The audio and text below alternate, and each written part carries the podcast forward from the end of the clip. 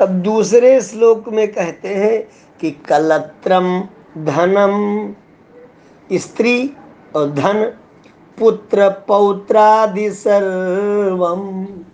पुत्र और पोता आदि आदि में पर पोता भी जोड़ लीजिए, नाती भी जोड़ लीजिए, ये सब।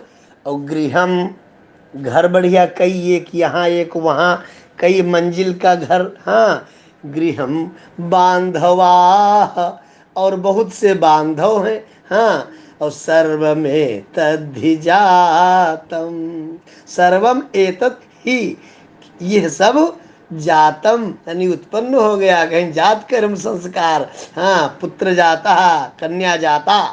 तो ये सब मिला, प्राप्त हुआ ये सब कुछ क्या क्या कलत्रम धनम पुत्र पौत्रादि सर्वं।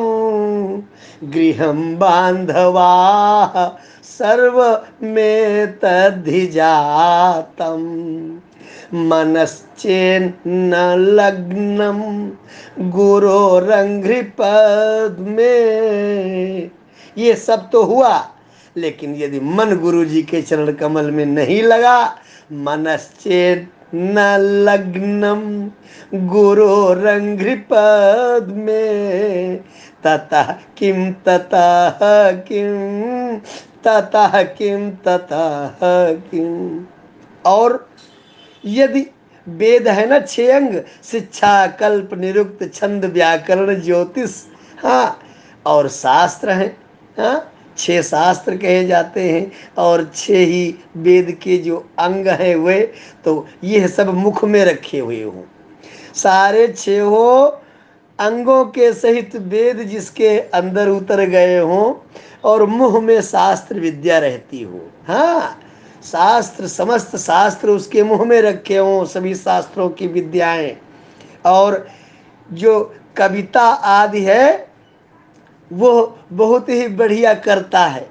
हाँ गद्य भी पढ़ता है जैसे, और पद्य भी बहुत सुंदर। बातचीत जो है, वो गद्य को पद्य में, अर्थात कहानी को श्लोकों में, कविता में सुना देता है। ऐसी उसको कवित्व आदि सिद्धि प्राप्त हो गई है।